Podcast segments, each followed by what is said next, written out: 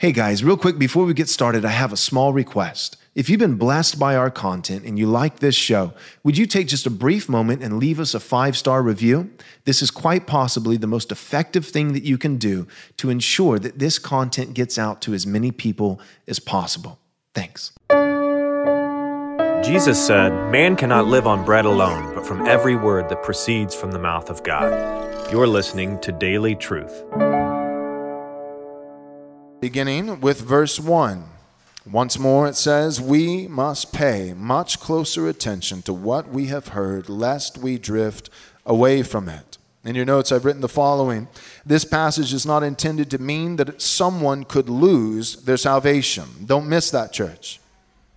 This is not intended by the author, the human author, and more importantly, the divine author, the Holy Spirit who inspired the writing of the scripture. It is not intended by God to mean that an individual who has been saved could somehow drift away from that salvation and lose what they previously possessed. That is not the meaning.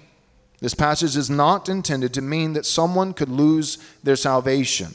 It does not imply that a boat, if you will, by way of image or illustration, it does not mean that a boat that was previously securely tied to the dock of salvation could somehow then drift away and be untied. But rather, that the boat was never secure and simply drifted past its landing point. It, it came closer and closer to the dock of salvation, as it were, but continued to drift by. Rather than stopping at its intended destination and putting down anchor and tying off, the boat got closer and closer to the dock, but then continued to drift on by. We're not called to drift past the gospel, but rather, as those who love the gospel, because God loves his gospel, we are called to dive deeper into it to dive deeper into it. So, a person who is truly justified by grace through faith in Christ, that person cannot lose their justification. If an individual has been declared righteous by God on the basis of Christ and his merit and his finished work, then that person is justified forever. You cannot lose what you did not earn. The intention of this verse is not to say that we could somehow lose our salvation. It is simply to say that someone could flirt with salvation and never tie on. That someone could get close, seemingly, to salvation and yet ultimately drift on by, never actually landing the boat, never actually letting down their anchor. It is quite possible for someone to appear to be close to the kingdom of God. Jesus says this.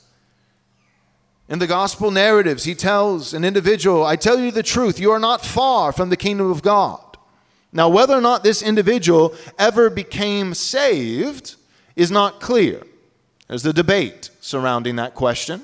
But the point is that an individual, according to Jesus himself, was close to the kingdom of God but not yet there.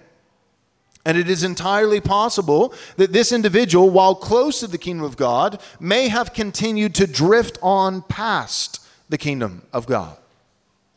First John says that not all of those who are among us are of us.